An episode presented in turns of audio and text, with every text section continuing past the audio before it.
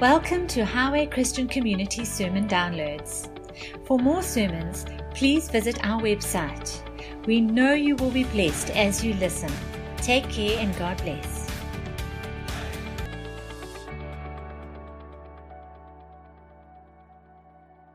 Father, we just give you thanks, Lord. What a glorious time it is to the gathering of the saints in community, Lord. And I just thank you that we are not ruled by the spirit of fear. We have wisdom, Lord. And I thank you that we have a special corporate blessing that comes with meeting together. Lord, I just pray that we will fill the void and the vacuum that is left by the world systems with the gospel, and it will reap a harvest 100,000-fold in the name of Jesus. Amen. So, This is more like a kind of life group type of arrangement, but Steve was telling me that on average a typical church size is 30 in the world. So we've exceeded that number. So we're a mega church right now. And but I know that it's a bit of a shorter service. I do want to share, Donna came upstairs when I was earlier this morning and she shared Psalm 91, and I'm not going to go through it, but I would encourage you to open up your Bible at home and go through Psalm 91. Thanks for God. And, you know, like 91 verse 4, his massive arms are wrapped around you, protecting you. You can run under his covering of majesty and hide. His arms of faithfulness are a shield, keeping you from harm. You will never worry about an attack of demonic forces at night, nor have a fear of spirit of darkness coming against you. Don't fear a thing by day or night. So, I'm not going to spend time on that, because today we're going to speak about the Lord's Prayer. And it's quite special for me. When I first became a Christian, literally 20 years ago or so, I was at university, and probably one of the first areas of revelation that God spoke to me about was this area of the Lord's Prayer. Because I came in as a born-again Christian, I didn't really know anything. And I actually, like the disciples, said to God, teach me how to pray. And you know, most of us are familiar with Matthew 6. This then is how you should pray. And begin with, our Father who art in heaven, our Father who is in heaven, hallowed be your name. Your kingdom come, your will be done on earth as it is in heaven. Give us today our daily bread. Forgive us our debts or our trespasses as we have forgiven our debtors. And lead us not into temptation, but deliver us from the evil one. I've got the Passion Translation as well. And, you know, one of the first things that I understood about this is that this is not a prayer that you do by rote. So it is almost like a framework, an outline of how we approach God, in a sense. So it's not like I remember being at school and they would say, okay, we're going to do the Lord's Prayer. And then, oh, Father who art in... And it's good. There's nothing wrong with that, and thank you, Lord, that we had that. Amen. So it's not about that, but what it does do is it shows you. And I was reading this morning, I was just talking about ceremonial. When Aaron was set by Moses to set up the worship in the tent, there was a process that kind of they followed in ritual preparation. And it wasn't there as a ritual, but it was there to get people's minds and attitudes right. And the same with the Lord's Prayer. It sets our eyes first on God, and then later on now give us our daily bread, right near the end. Because often we come to God and say, Lord, I need a new Lamborghini. You know, it's not necessarily in line with God's will. Maybe it is, you know, but not necessarily. And so the whole issue of the Lord's Prayer is aligned to how we should approach the throne room of God, knowing that we... And let's start there, because I know that time will move quickly in a shortened service. So this is then how we should pray, and it talks about our Father in heaven. So what is the very first thing that comes to mind for me when I think of our Father? Yes, I had my own father who loved me and had failings, and I have failings sometimes as well with my children. I know, it's hard to believe. No, but they are sweet innocence personified. So it's a mutual thing, you know. Anyway. But I think of the father from the story of the prodigal son is what comes to my mind, of this father who is waiting and watching and has given an inheritance that might have been squandered, but is waiting with an open arm, who comes and sacrifices the cow, who puts the ring of authority on the son's finger, who opens up the house once again and invites the son back in. This is a father that loves beyond what we understand. So he's not a distant, he is a personal, close, and intimate father. That's something that in old Jewish law, God was distant in the Old Testament. But with the tearing of the curtain in the temple, we can enter into that Holy of Holies, into an intimacy. I think of Adam and Eve walking in the garden in the afternoon of the cool light, night or evening with God, communing. That's the Father that we're talking about. So what we're going to do today is we're going to declare as a corporate about who our Father is in these circumstances, so that the world, and also you need to share who the Father is with the world. They need to know. So declare, if you can declare after me, Father, you are my creator. Father, you are my redeemer. I put my confidence in your unconditional, unwavering, perfect agape love. Amen. What a declaration, eh? Perfect love. Our Father who art in heaven. So where is God residing? Okay. So sometimes we have this very disconnected feel about heaven and earth, and we live for what we can see on this earth, and we are distracted. And yes, I love my rugby, and yes, Netflix can be a blessing and a curse, but often these things are a distraction that take our eyes off who we actually are and why we exist, in terms of ambassadors of Christ, in a sense.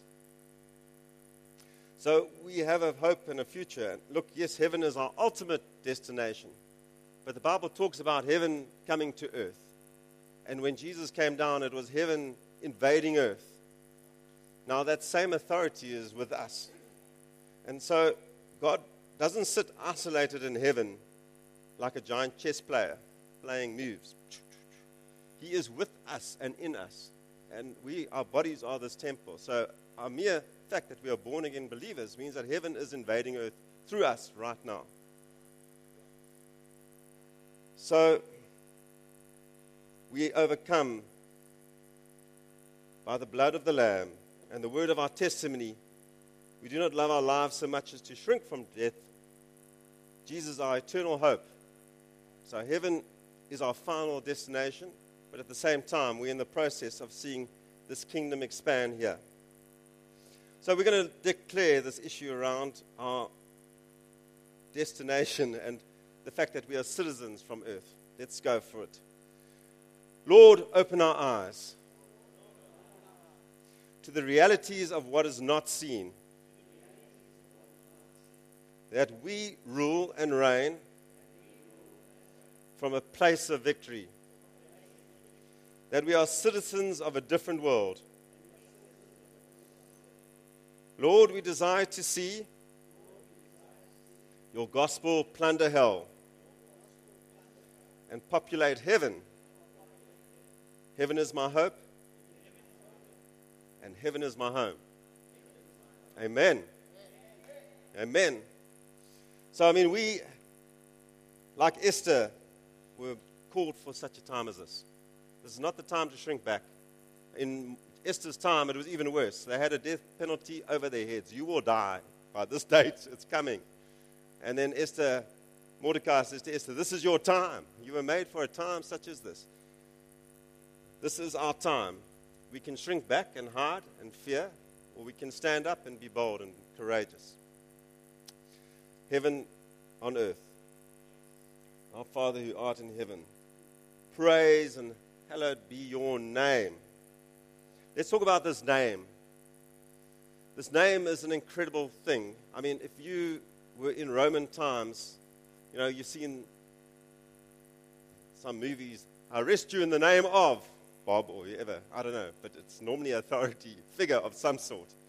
And so if people don't operate under their own authority in these sort of transactions that you see. In the army military rule, the emperor was the supreme commander over the armies. And so the armies were going forth under authority, under the name of Augustus Caesar, whoever it was at that time. So their understanding of what it meant to be acting under authority is quite different to ours in many cases. We don't sometimes think in terms of this authority. And once again, when we look and think of the prodigal son, the putting of that ring onto the son's finger was a transfer of authority that came with it. And this issue of whose name do we represent as born-again believers? And when we pray, our Father, who art in heaven, praised be your name. This is the name above all names. This is the great I am that we're talking about. This is the God that parts, you know, the Red Sea and does incredible miracles and has put promises over our lives. This is the God who had a plan from the beginning to redeem us through Jesus. Whatever we ask in this name, angels are dispatched, heaven moves, and hell shakes with fear.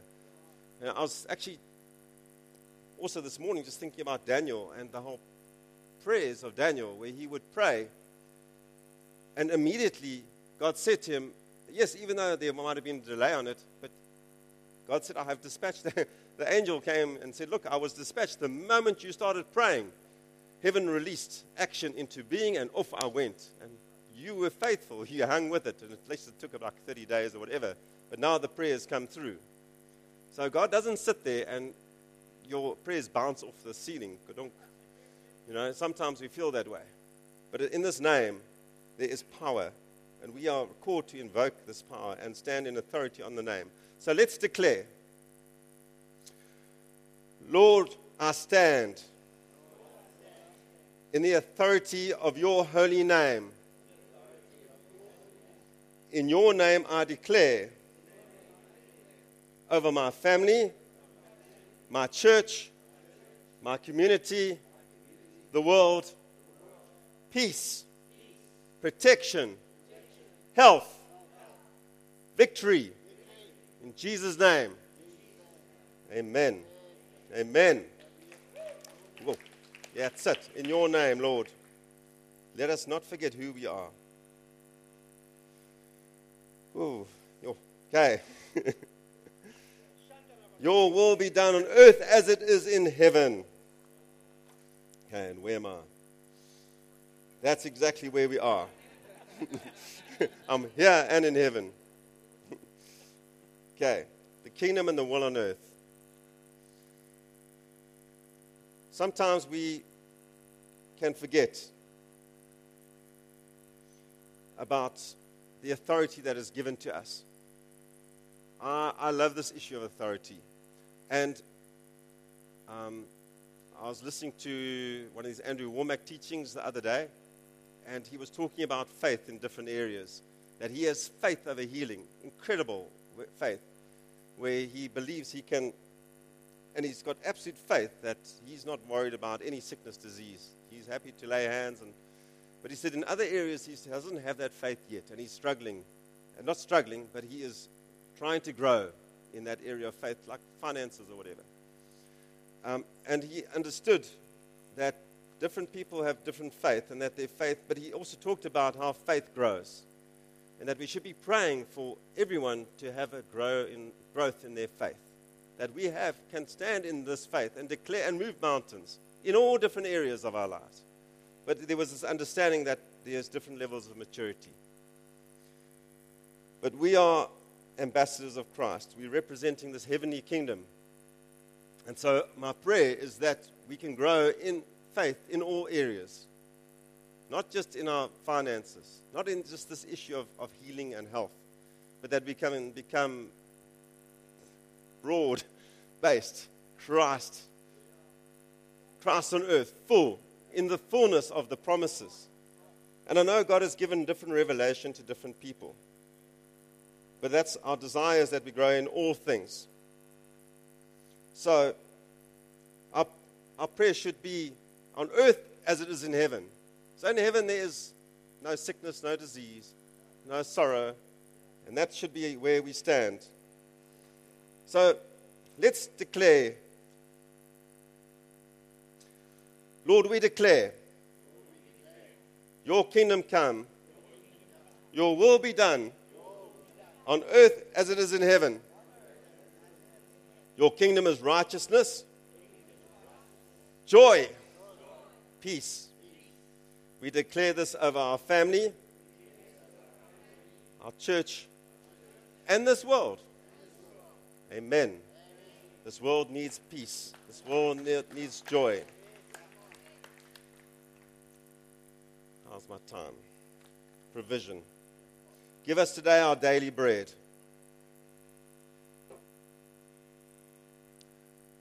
I had my gardener and I, who is part of our family, he's really is part of the family.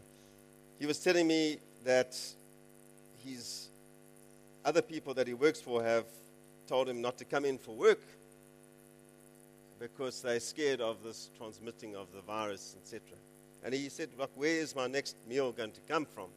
If everyone just tells me to go home and wait it out for the next month, you know. And he said, I'd rather catch a virus than starve to death. Those were his words. And I realized that this is something that is going to be an issue in this country because of the fear response of people who do not know the Lord and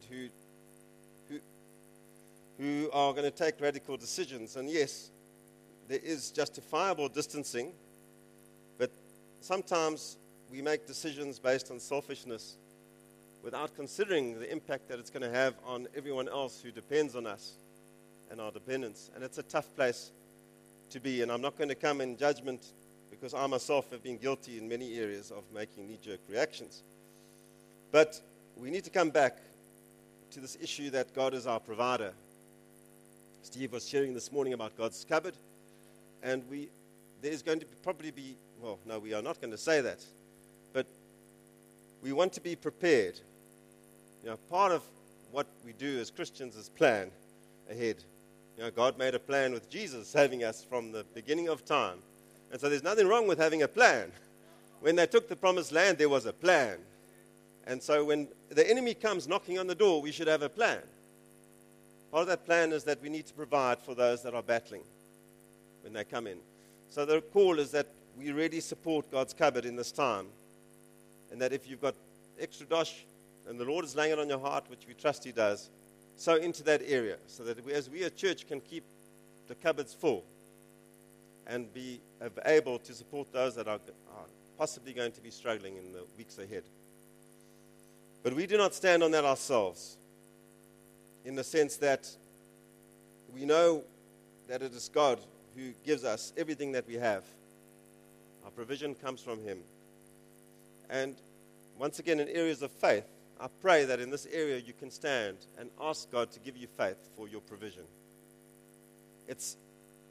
The world is in turmoil, but God is not going to be rocked or shaken. He will overcome. We will overcome because we are His children. So we talked about the Acts church, about how the believers with one heart and mind shared what they had so that no one had lack in it. And I just pray that we can have a heart that is geared towards selfless giving where we have an abundance and others are having a need. So let's just declare. Lord, we declare that you are Jehovah Jireh, the one who provides for me. I put my trust in you and allow your peace to rule in my heart. I receive divine strategy from you to be wise in the way I receive provision and to live generously for the sake of others. Keep me from selfishness. You are a generous God, and nothing is impossible for you. Amen. Okay, and now we get on to the topic of forgiveness. It's a good one. Forgive us our debts as we have forgiven our debtors. And many people are making silly decisions over this time. And some of this, we talked about selfishness in the section before. But sometimes the world, people are going to make decisions that are not appropriate or are very self-centered.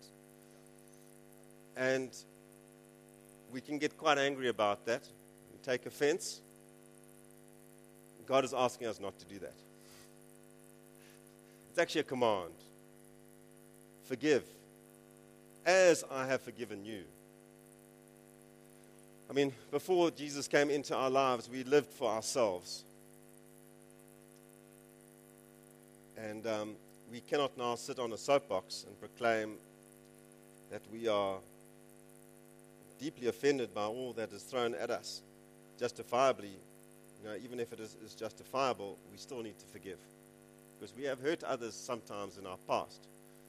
And, you know, God has forgiven us our sins. So, I was thinking here of Eurythmics, the missionary man. Yeah, anyone heard that song? I was born an original sinner. I was born of original sin.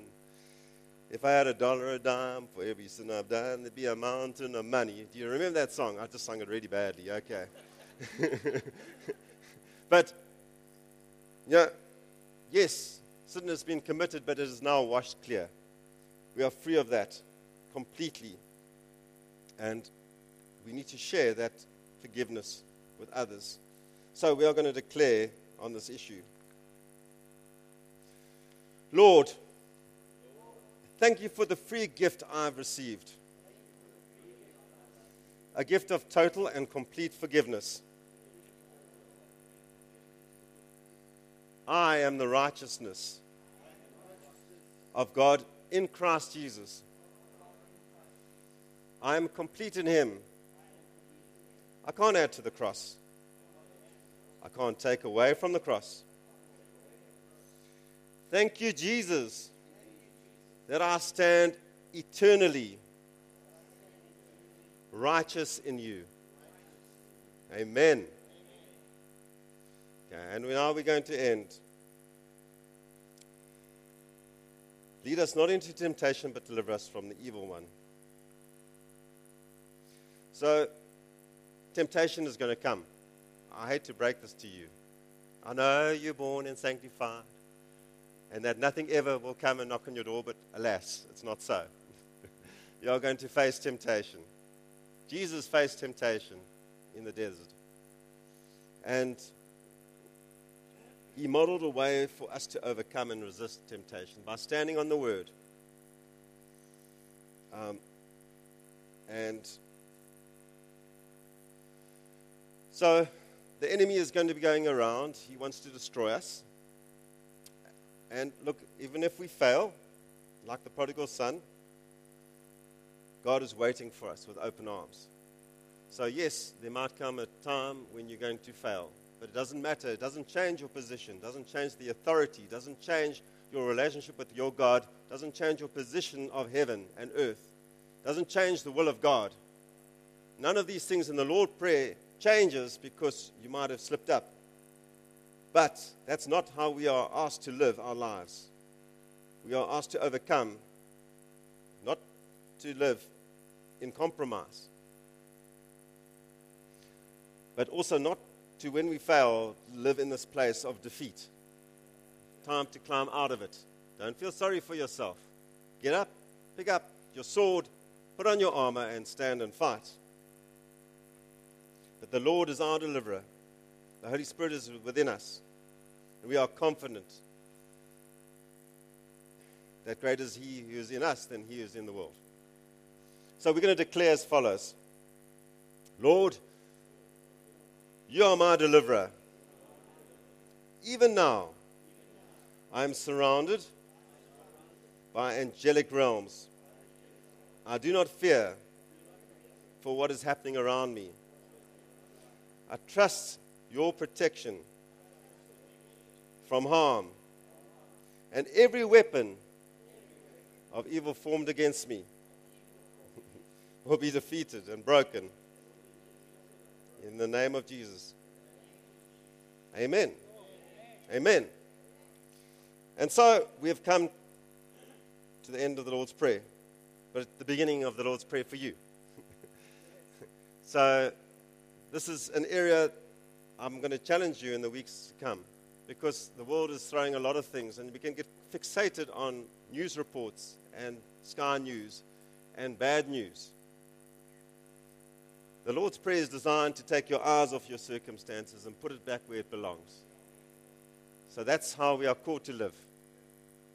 So I'm going to challenge you all in this area to live by faith and to turn in all things to Jesus and to lead others to look in God's direction for salvation, not to the world. So let's end there. To you be the power, declare after me, to you be the power, Lord, glory and honor. Amen. Amen. Thank you.